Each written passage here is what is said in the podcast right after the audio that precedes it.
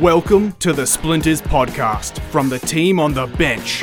Community Radio's leading, no holds barred Friday night sports show. Available online and replayed on Triple H 100.1 FM. Now, here's your host, the Sultan, Tony Dosen.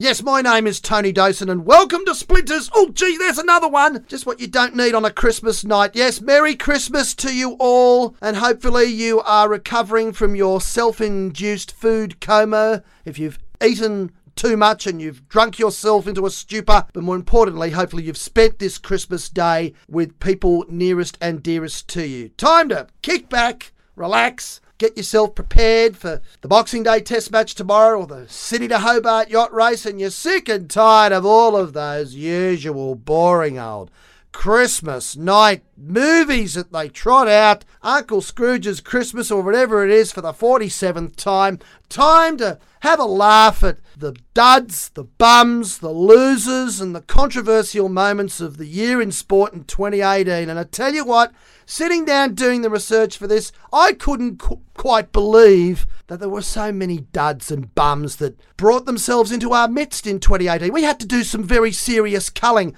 Uh, myself and my co harsh judge of the duds and bums of sport in 2018 on this Christmas night. Hello, the Lord Mayor of Leichhardt, Keith Topolsky. Hello, Tony, and uh, Merry Christmas to all of our listeners, regardless of where you are across this big brown planet of ours. What an appropriate pairing we've got for our Christmas night bums and losers spectacular, dud spectacular. You want to get grumpy, and I think we're probably the two grumpiest members of the bench. And what what an appropriate pairing we've got to go through the losers and the controversies of 2018. Well, let's not waste any more time. You've got a couple on your chest. I got a couple on mine. I'll let you open the batting first as we look at who we think were the 10 biggest losers to start off with in 2018 in the world of sport.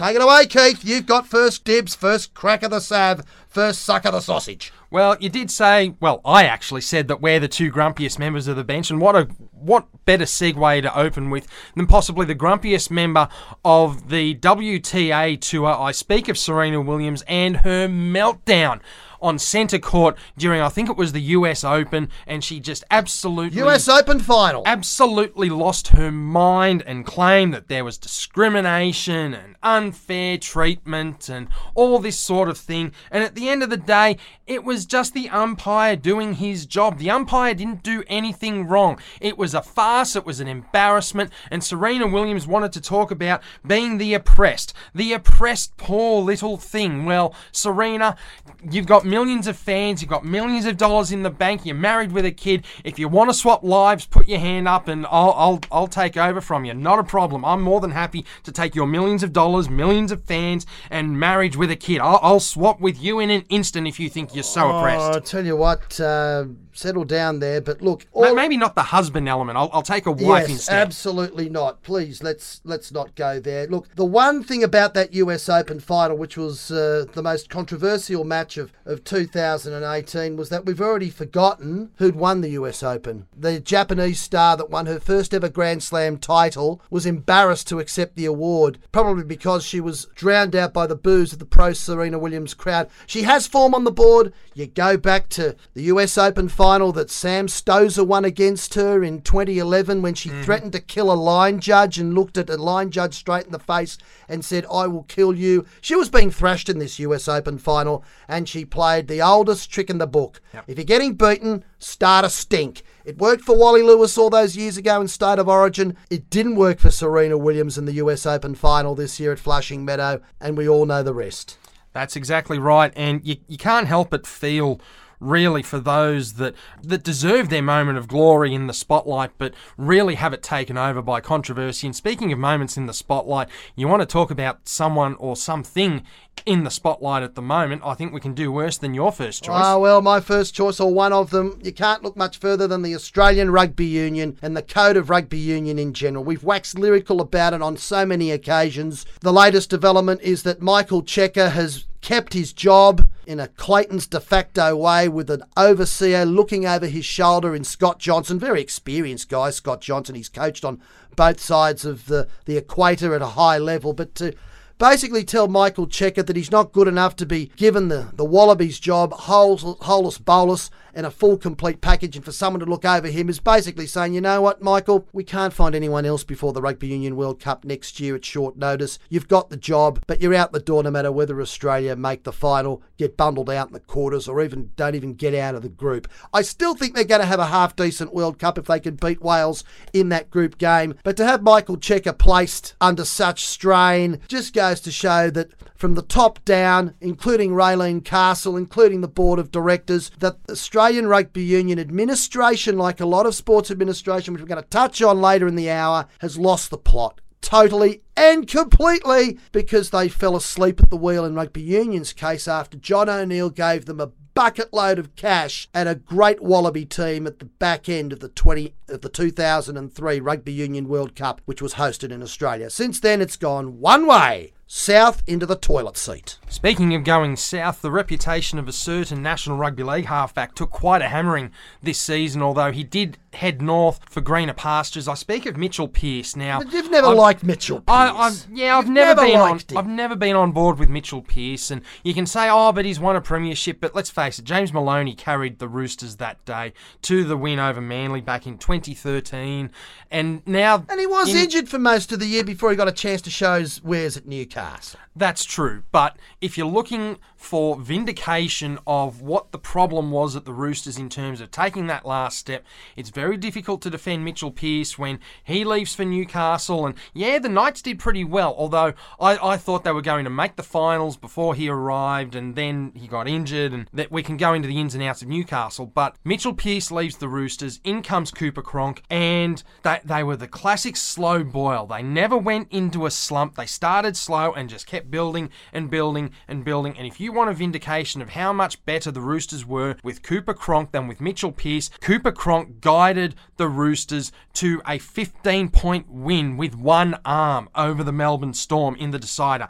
That is pretty damning of Mitchell Uh, Pearce. look, I think Trent Robinson had a big role to play. I think you've been a bit harsh. As much as I've bagged Mitchell Pearce for not being able to cut the mustard at origin level myself in the past, look, I think it's a bit harsh. We'll see. Let's see this time next year. Let's see in 12 months' time, A, if Newcastle make the finals, B, if they make headway in the finals, and see whether Pearce can get a full year injury fee eh, free and fully fit, maybe injury with a fee as well, who knows, as to whether that criticism is justified again. He's certainly got a point to prove. And yes, the way he left the Roosters was very much akin to a bat and ball t- being put under the arm and going away and having a sook in the corner, which has uh, been following Mitchell Pearce in some aspects of his life in the past. But I'll leave you with that. Let's get on to Speaking of harsh, Fishing of harsh. Well, look, I don't think I'm being harsh here. We've discussed you and I, and we've developed our reputation as, uh, you know, the, the grumpy old men, the Walter Matthau and Jack Lemmon of the Triple H sporting crew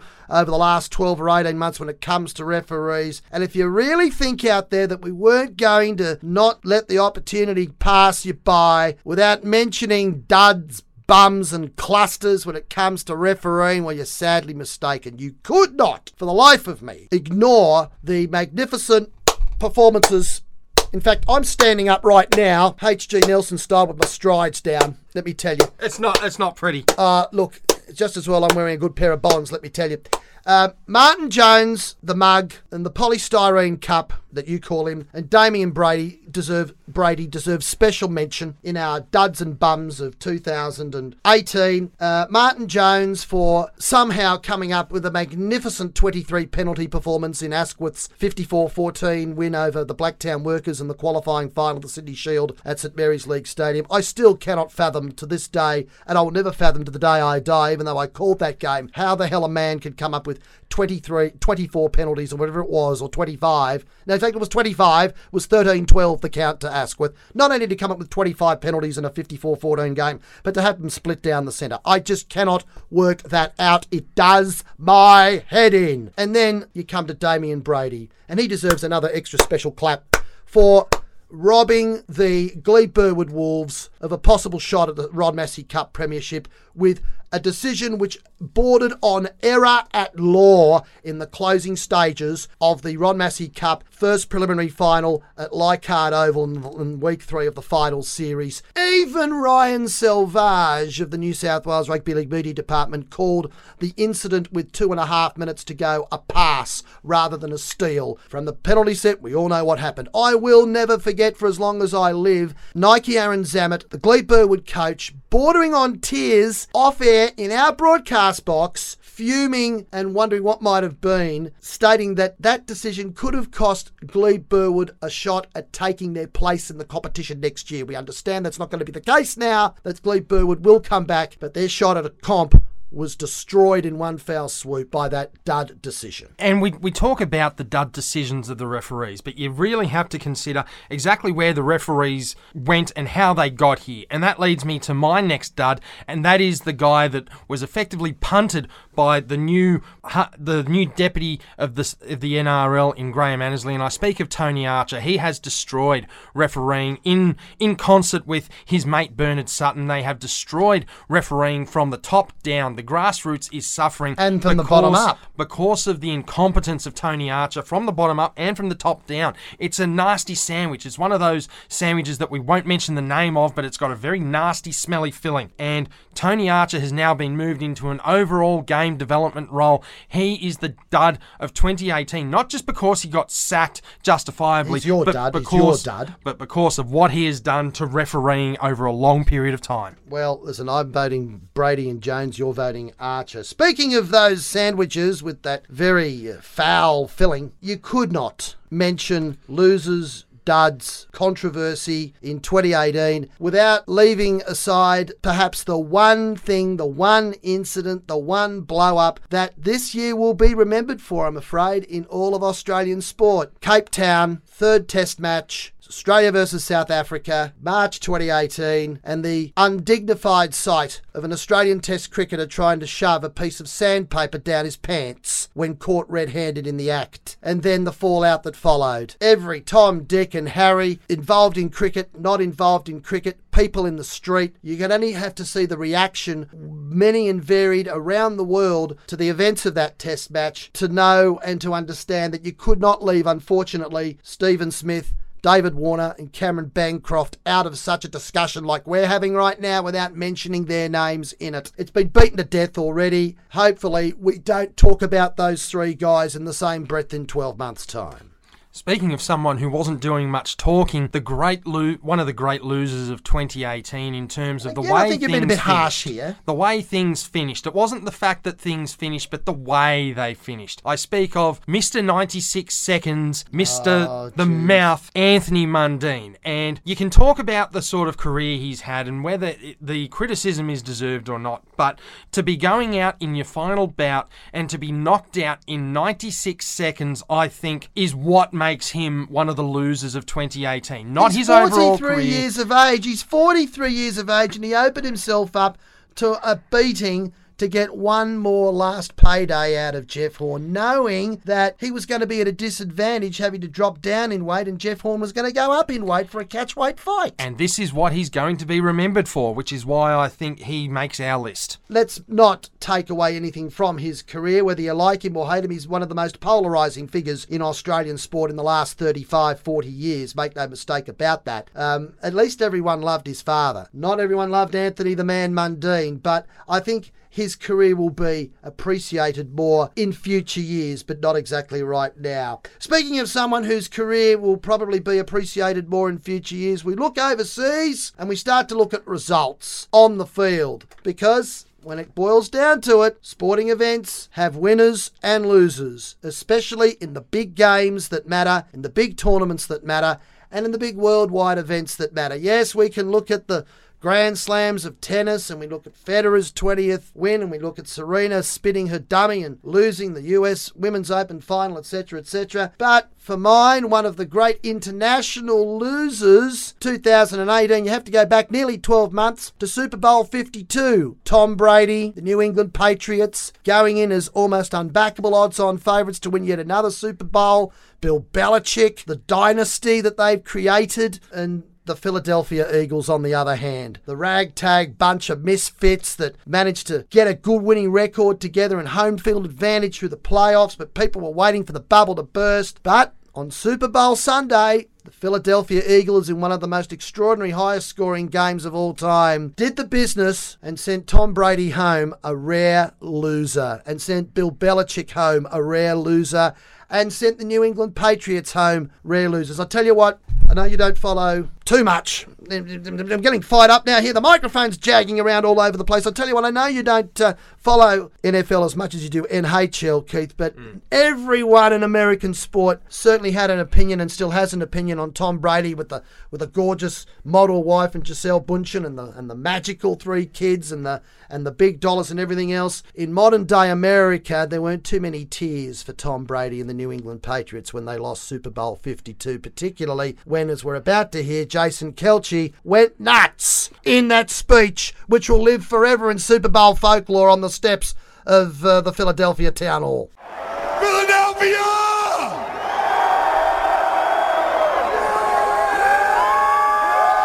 You love the Eagles, let me get a hell yeah! You love the Philadelphia Eagles, let me get a hell yeah! I'm gonna take a second to talk to you about underdogs. I know Lane and Chris just talked about this, but I don't think that it's been beat home enough. Howie Roseman, a few years ago, was relinquished of all control pretty much in this organization. He was put in the side, hey, hey, he was put in the side of the building where I didn't see him for over a year. Two years ago, when they made a decision, he came out of there a different man. He came out of there with a purpose and a drive to make this possible. And I saw a different Howie Roseman, an underdog, Doug Pederson.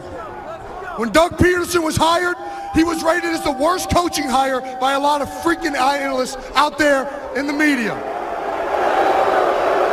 This past offseason, some clown named Mike Lombardi told him that he was the least qualified head coach in the NFL. You saw a driven Doug Pederson, a man who went for it on fourth and down, went for it on fourth and down in the Super Bowl with the trick play. He wasn't playing, playing just to go mediocre. He's playing for a Super Bowl. And it don't stop with him. It does not stop with him. Jason Peters was told he was too old, didn't have it anymore. Before he got hurt, he was the best freaking tackle in the NFL. Stephen Wisniewski ain't good enough. Jason Kelce's too small. Lane Johnson can't lay off the juice. Brandon Brooks has anxiety. Carson Wentz didn't go to a Division One school. Nick Foles don't got it. Corey Clement's too slow. Blount ain't got it anymore. Jay and John can't stay healthy. Torrey Smith can't catch. Nelson Agholor can't catch. Zach Ertz can't block. Brent Celek's too old. Brandon Graham was drafted too high. Vinny Curry ain't got it. Beau Allen can't fit the scheme. Michael Thomas can't fit the scheme. Nigel Bradham can't catch. Jalen Mills can't cover. Patrick Robinson can't cover. It's the whole team. It's the whole team.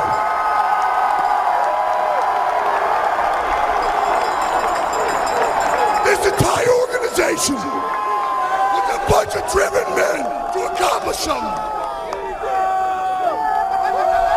We were a bunch of underdogs. And you know what underdogs is?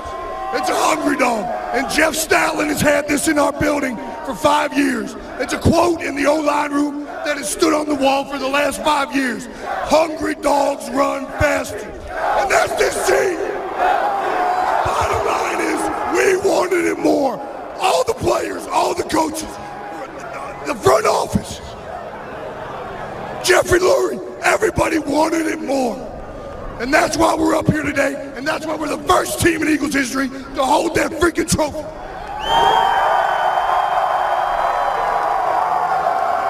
And you know who the biggest underdog is? It's y'all, Philadelphia. For 52 years, y'all have been waiting for this. You want to talk about underdog? You want to talk about a hungry dog? For 52 years, you've been starved in this championship. Up. Everybody wonders why we're so mean. Everybody wonders why the Philadelphia Eagles are, aren't the nicest fans. If I don't eat breakfast, I'm pissed off.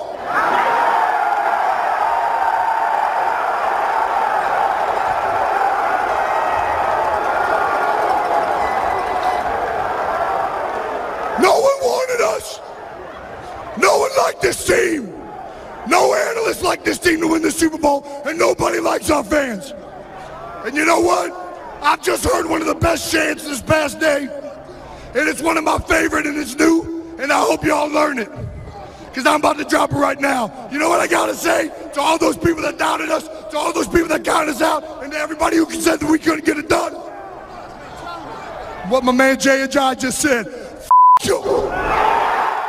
You. Yeah, that was uh, quite a serve from Jason Kelce, uh, letting rip on uh, Anyone and on everyone. anyone he could get his hands on, really. But you're right, Tom, Tom Brady, he he stands on this pedestal, and there's And he'll be remembered as one of the all-time greats. he is one of the all-time greats based on results, if nothing else. But at the end of the day, it's almost similar to the Melbourne Storm. They stand on this pedestal, and you know that they do what it takes to win, and they will do anything that it takes to win. And they have to bending the carry their the losses as well. And yes, you're right. They have to carry the losses, and when they do, it's particularly vicious and brutal. And we saw that in 2008, and we saw that during the salary cap fair, and we saw that when the Sharks won, and we saw it uh, last year with the Roosters. And this is what the Patriots are going through. Indeed, but look, it hasn't turned them around too much, although they are going to make the playoffs again. They've lost three games on the road as uh, this edition went uh, to air, and they'll be playing playoffs, but perhaps they've come back to the field. Speaking of coming back to the field, the greatest sporting event in the world in 2018, or the two of them, we've covered off, or we'll cover off on one in the next part of the program, the Winter Olympic Games in Pyeongchang, South Korea. But 2018 as a World Cup, a FIFA World Cup finals year,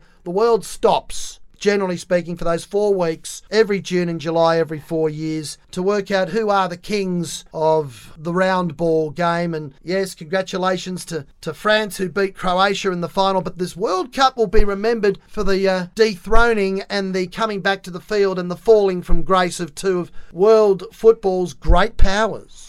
Two favourites to go on and win everything. Of course, Spain had a miserable, miserable tournament. They didn't know whether they were coming or going, and players were all over the place. That they were spoken of without question as the front runner to win it, and the only people who had game to challenge the narrative of Spain going on to win the title were those who were backing Germany to take everything out. And the Germans are renowned as one of the best drilled and fittest teams and have been for going on three decades, maybe a generation, maybe two. It's skill and fitness that they have always prided themselves on. Going back to when they laid an egg in 2010 at the mm. Euros.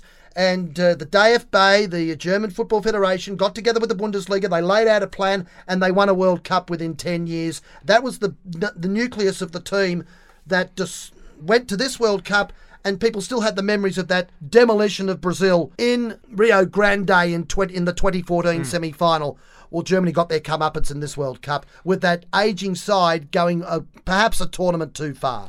Definitely a tournament too far, but at the end of the day, if you want people indulging in Schadenfreude, well, 73 years this has been oh, something, that, and Oh, it's it's never going away. you so can't stop don't mention the war, but Yeah, you but know you've what? just mentioned we it. we, we enjoyed it very it. much. You've those of us of my it. descent. You've just mentioned it, all right? Well, listen, if you're going to go down that path and Schadenfreude and Schadenscheisenhausen or whatever it is, you can't not round out the great losers of 2018 without looking at home and the great big events on the home front. The NRL and AFL grand finals, and you've just mentioned one of them, the Melbourne Storm. I tipped them to win the NRL grand final, but uh, they came up well and truly short. Billy Slater went out of the game a loser, perhaps in a way unfairly, but for mine, perhaps in a way fairly for some of the things he's done over the years. But for mine, Collingwood losing the AFL grand Oh, final no, no, the way no, no. they did. Not, not Collingwood, Eddie McGuire. Well, we'll come to that now separately. But Collingwood on the field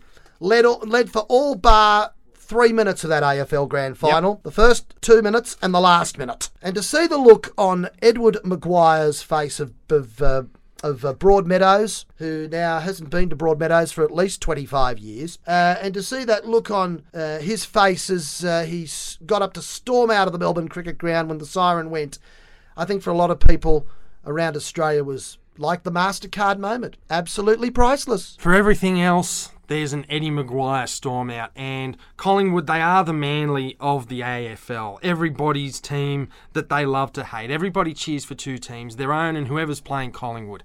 And Collingwood have a history in grand finals of falling short, the collywobbles they call it. But you're right, they led all day, and I can remember the day quite only well. won two in 60 years with about eight losses. That's right. I can remember the day well. I was in, in the city and I was attending a concert and I'm sitting on my phone just refreshing, refreshing. And West Coast, they got ever closer, ever closer. And then bang, they were in front. And the concert was actually held up while we waited for the, the, the game to finish. So everybody would hop off their phone. And eventually it did. And the, the comedian I was seeing, And Jeff can- Dunham, actually can- thanked people for hopping off their phone and he waited for us. And I can bet you there was a cheer very loud, even though it was, what, 800 kilometres or 1,000 kilometres away when that final siren went and the West Coast Eagles won the Premiership. There were. Indeed. All right. Geez, we've had so much fun. Time has flown. It's time we take a break, take a breather, because we've still got a heck of a lot to get through in the, the next half of this program because there are incidents and issues and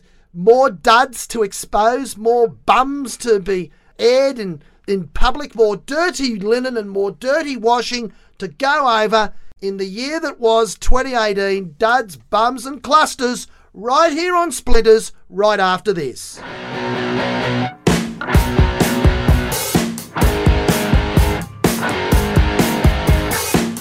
Oh, jeez! God damn it, there's another one. That's a nasty reminder that Santa has left uh, under my Christmas tree this year because he knows I haven't been the best man in the world. Well, anyway, well, I won't say stuff you, Santa, but anyway, look. Uh, welcome back to this Christmas night special edition of Splinters, Duds, Bums, Clusters, Losers, the worst of 2018 in the world of sport. Hopefully, you're enjoying it and having a bit of a laugh on your Christmas night when you're recovering from your self induced food coma. If you put on 15 kilos and grew a beard, you can almost pass as Oh, Santa. uh, yeah, and that makes two of us. Nice to know I'm learning from the best. All right, let's get down uh, because you're leading the way there. Let's get back to it now.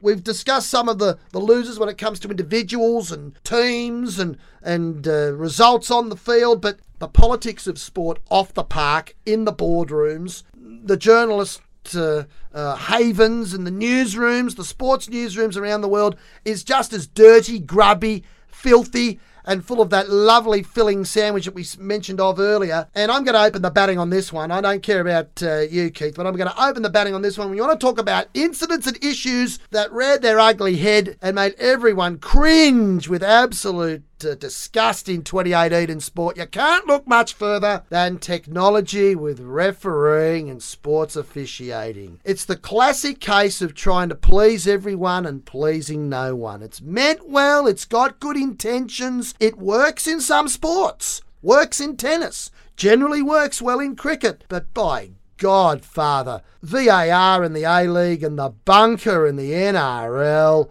are prime cases of technology gone absolutely haywire, not working properly, not being used efficiently, not being used effectively, and screwing up on the field. You've only got to look at two matches in particular Sydney Derby, number one at the Sydney Cricket Ground, which led to the Western Sydney Wanderers coach going ballistic. You want to talk dummy spits? That's almost another edition, isn't it? And then the night at Shark Park. In, in terms of the video reviewing, you're right, and and we can talk about the VAR and we can talk in the Sydney Derby and we can talk about the night at Shark Park.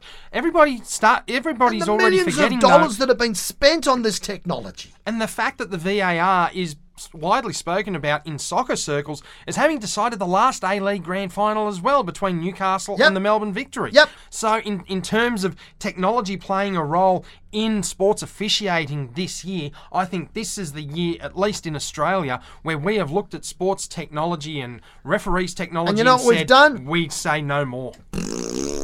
Speaking of the A League, I know you've got your opinions on this as far as problems with the game and issues of note. Well, look, the A League has its issues at the moment. I think a lot of them come back to the problems with their governance, which they finally sorted out when Stephen May was dragged kicking and screaming away from the board of the FFA at that extraordinary AGM. And, you know, your mate Nogarotto and your other mate Conroy managed to get on the board of the FFA, but that's another story for another time and another Splinters episode. Uh, but the A League trying to get on the front foot, announcing their two part expansion over the next two years. Western Melbourne next year, Macarthur Southwest coming in in 2021 to eventually get to a 12 team competition by that stage. Is that going to be enough to stop this apparent or perceived slump that the A League is going through right now? My, concern for the A League is that not, not only has it been mismanaged and been taken over by political infighting by the clubs, but then you've also got the Big Bash League, and the BBL has really taken over the Christmas New Year period as the sporting event to be at, probably even usurping Test cricket. You're really going to have to hope that Heather Reid, who got on the board as the women's representative of the women's game, not just because she's a woman, but she represents the women's game, that's a step forward. You really have to hope that she takes the reins here, because if she if she doesn't, I can see the A League and soccer in general at the highest levels really hitting a wall. Is the end result going to be the A League going their own way and being an independent body running the competition at arm's length from the FFA and the FFA stepping away from the A League uh, running day to day? We've seen it with the EPL. Speaking of breaking away and not playing their part, you've got the next item in the issues that came up in 2018. And look, whilst the Winter Olympics were generally a success, uh, the North Koreans kept their uh, bombs and their guns at home, whilst the South Koreans in Pyeongchang had the celebrations, and even a few North Koreans turned up and participated. One of the major disappointments of the Winter Olympic Games is something you're going to touch on now as a NHL tragic. The Winter Olympic Games, miracle on ice, has always had since then NHL stars putting country over club. Sadly, it didn't happen this time around, and I think the Winter Olympics lost a lot of gloss as a result. The Winter Olympics was poorer for the NHL players not going. This was something that the Players Association worked very hard on with the National Hockey League. You can't pin the blame on the players. You can't blame the NHL for it. The blame here You sure rests, about that? I mean, the, the, blame the- rests with the IOC because the IOC were the ones that turned around to the NHL in a money grab and said, "We're not paying the insurance this time round. You have to pay the players' insurance because we're too poor." Now, I'm sorry. This is the IOC. This is the IOC, and we know how filthy rich the IOC is. Now, Gary Bettman, yes, he could have rolled over and said, "Yeah, we're going to pay the insurance," but what competition is going to pay insurance for its players to go and play in another competition, particularly in a sport as physical as ice hockey, where it doesn't take much to be ruled out for a long period of time with an injury? It takes a special brand of incompetence to make ice hockey fans and NHL fans in particular feel sympathy for Gary Bettman, one of the most loathed figures in the history of the NHL. But the IOC, they achieved it, and kudos to them. And now there's going to be a real drama trying to get the NHL to Beijing in 2022. Well, time will tell there. There's got to be some backing down and there's got to be some compromise there. Speaking of compromise, we're going to come to the next issue that was a silent issue, but for those that followed things very carefully, they would have seen that rear its ugly head very, very quickly. Of course, as we all know by now, watching Test cricket in Australia for the first time in over four decades, and that's about two or three generations, whichever way you count it, is no longer on, on Channel 9. Richie is gone, so is Tony Greig, and a lot of the others have disappeared. Some have made their way into other media, others have been put on the shelf. But at the end of the day, the home of cricket is no more the home of cricket, Channel 9. It's now been taken over, the broadcasting that is, by a mix of Foxtel and the Seven Network in this much trumped billion dollar deal, which I'll cover off in another point in a minute. But the losers and the issues, you want to talk the losers of 2018? The losers of 2018, one of the greatest group of losers was the Australian cricket public itself. Because when the one days uh, against South Africa that were played in November as the filler before the current Australia India Test series, and the T20s between South Africa and India that preceded the tests were played in the last six weeks, people were scrambling around trying to find out, oh, okay, the one days are on. Uh, what channel's it on? It's not on. They're on Foxtel. What? I have to pay? What? What's going on here? Well, guess what? If you read the fine print, good people, of the billion dollar television deal that was announced in April in the darkness and the quiet of the off season, and James Sutherland. When they announced the deal, there was a little point that was sort of glossed over, except for Ross Greenwood from Channel 9 asking the question at the press conference when the rights were announced, and that is the blatant, diabolical ignore, ignorance and thumbing of the nose to the anti siphoning list that the federal government has given and has put in place so that major national sports events can be watched by as many people as possible on free to air television. On that list, it's still, you can look it up. You go into the uh, ACMA uh, uh, papers and you look at the anti siphoning list and your various internet searches, and you can see one day international cricket matches played in Australia still sits on that anti siphoning list. So, technically speaking, to the letter of the Broadcast Act, the free to air rights for one day international matches involving Australia being played in Australia should still be held and still be broadcast on free to air television. That didn't happen this time around. It won't happen in January when Australia and India play three more one day internationals. The first one day international ever was broadcast on the ABC in January 1971. For the first time in 47 and a half years, a one day international involving Aus- the Australian cricket team at home was not on free to air television. That is a disgrace. And when Ross Greenwood asked the question at the press conference, Tim Wharton dodged bullets and James Sutherland said, Ah, look, it will be watched by as many people as possible. We'll ensure that. Uh, well, let's forget the fact that there was a quiet $30 million payment made to Foxtel by the federal government shortly before these rights were announced. I think someone will write a story about that and make a heck of a lot of money one day about the backdoor dealings, which meant that the Australian cricket public lost out. And don't forget, this is year one of a six year deal. We're going to very rapidly go down the path of what happened in England after the 2005 Ashes series when all international cricket involving England went holus bolus in a package to pay television, and the game of cricket has lost its public focus ever since. Cricket Australia are going to be running the risk of doing that over the next five years.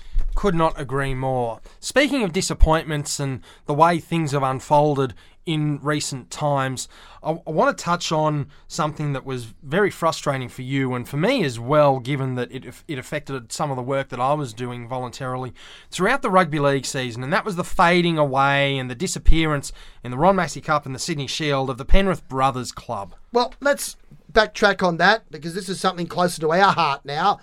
We've tried to establish ourselves as one of the few community radio outlets, in fact, one of the few radio outlets that cover the Ron Massey Cup and the Sydney Shield on a regular week by week basis throughout the season. Um, Hawkesbury Radio do it, generally speaking, week by week. They shared the frustration as well because Penrith Brothers is much closer to their base than it is ours. And some of the other community radio stations, well, they do their best, but they're only interested in the New South Wales Cup and the Intrust Super Premiership. They couldn't give a damn about the Ron Massey and Sydney Shield unless it comes to grand finals. But we cover it week in, week out. And when the Penrith brothers announced, yep, we're coming in, we thought, great, okay, someone original, someone new, someone other than St Mary's or Windsor or, or Wentworthville, with the backing of a reasonably sized, you know, decent sports club, the, uh, the Hills Sports Club that's based out at Penrith. Yes, they had fairly rudimentary facilities at, uh, at, at, their home ground at uh, uh, at, at, the edge Hickey's of, Lane. at Hickey's Lane, at the edge of uh, the Penrith CBD.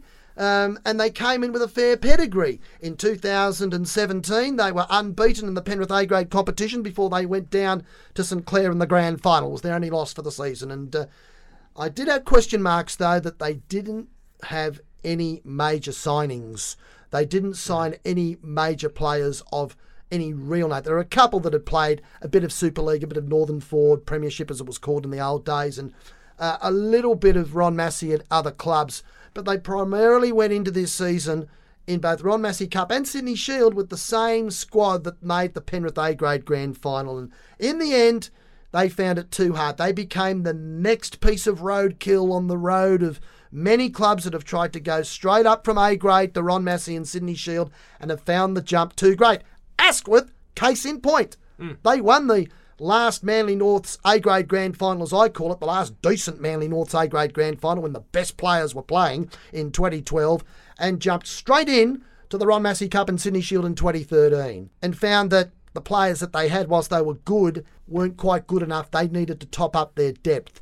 They also needed to, to change their coach. They needed to change Paul Pollard because his coaching style had passed him by as far as making inroads at Ron Massey Cup and Sydney Shield level was concerned. Mm-hmm. They made a coaching change, they got extra players, they brought in good players under Simon Clark in 2014 and quite frankly they haven't looked back ever since. They've made they've been regulars, semi-regulars in finals. They made a Ron Massey Cup grand final. They made a, they've made Sydney Shield preliminary finals since. They learnt that lesson. Unfortunately with Penrith Brothers they qualify as one of the biggest issues of 2018 because they didn't learn that lesson. They forfeited the last six weeks at the Sydney Shield, and in the end, we now know that they're not coming back into the Ron Massey Cup and Sydney Shield in 2019 and beyond. And they're going back to the Penrith A grade with their tails very much between their legs and chastened for the experience. And being chastened was not the only.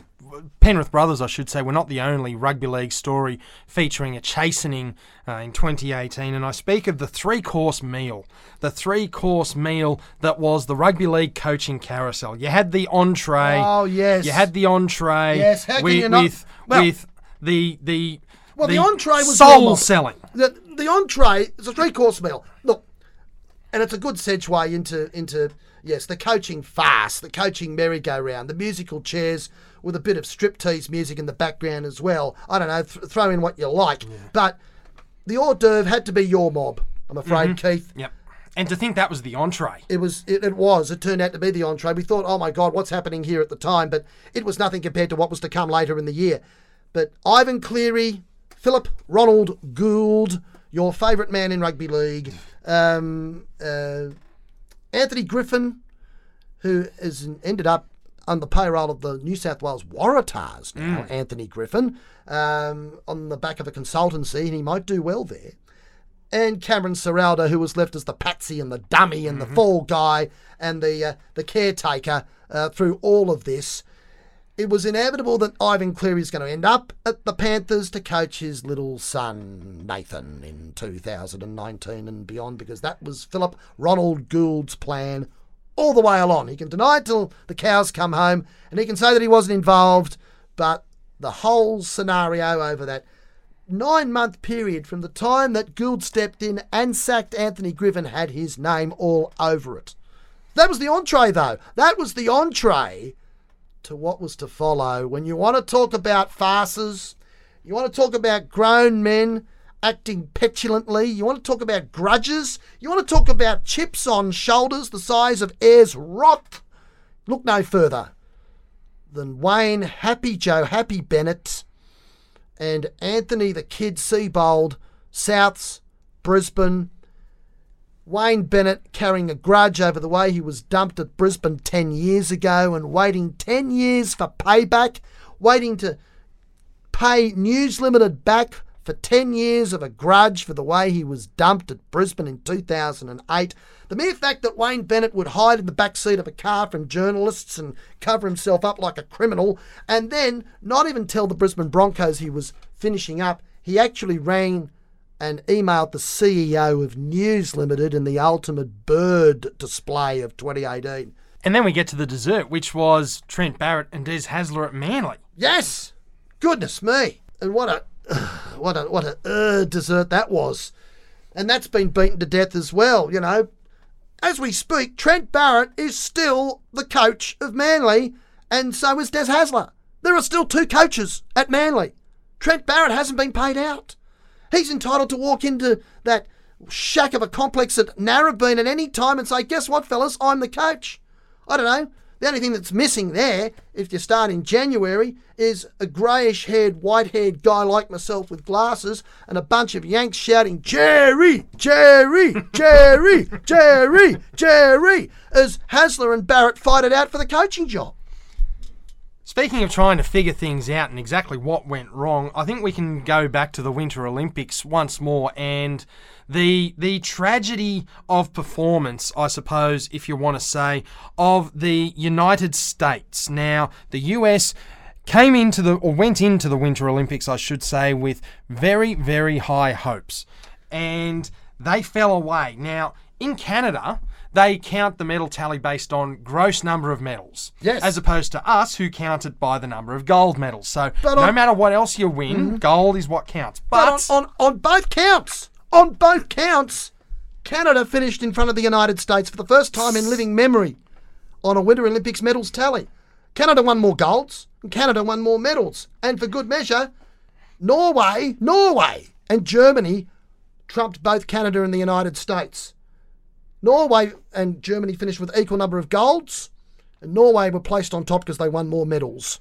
Canada finished third, and the United States a long way from the glory of 1980, finished fourth on the medals tally in their lowest position at a Winter Olympics in decades. and there is a country that we're missing there. Because that country, although the athletes might have been oh. permitted to participate, oh. that country wasn't there. Some of their athletes were. And of course, we talk about the Russian doping scandal. You want to talk about clusters and politics and whatnot? Well, someone's going to make a book one day if uh, Vladimir Putin doesn't get to them first over what really has gone on, is still going on in Russian sports, swapping of, of doping samples and swapping of swabs and swapping of blood tests to try and dodge the, the drug testers at WADA.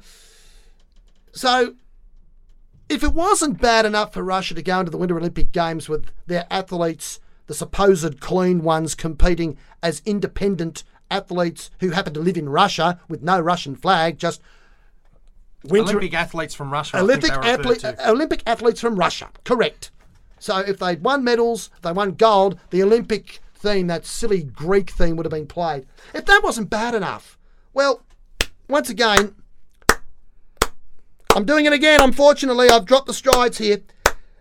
Nadezhda, ugly. Nadezhda Sergeeva and Alexander Krushelnitsky were actually caught during during the Pyeongchang Winter Olympic Games for testing positive to oh, drugs. Jesus. Alexander Krushelnitsky is a curler. You know, the bloke with the broom, with the with the with the glorified bowls across ice. Now, how in the name of goodness knows what would you would taking substances help you push a broom up and down a, an ice-filled floor? God only knows. There's still a question mark over Russia's appearance in future Olympics because the rest of the world mm-hmm. is still not convinced they are clean. That's right, but no question about the clean the cleanliness of the Commonwealth Games. And unfortunately, we came across two really disappointing results and it was a re- it's been a really rough 12 months for New Zealand. We saw them bail out of the Rugby League World Cup, but in the Commonwealth Well, Games thank God, thank God for their rugby union side, but even they're coming back to the field, Yep. which we'll come to in a minute. But in the Commonwealth Games, Australia went down in the gold medal game, not to New Zealand, not to South Africa, but to England. And then you With had an Australian coach, but just quietly, they have an Australian coach in England, and they've really wound themselves up. But yes, the But if you thought that was bad, Hmm. New Zealand missed out on the bronze medal to Malawi.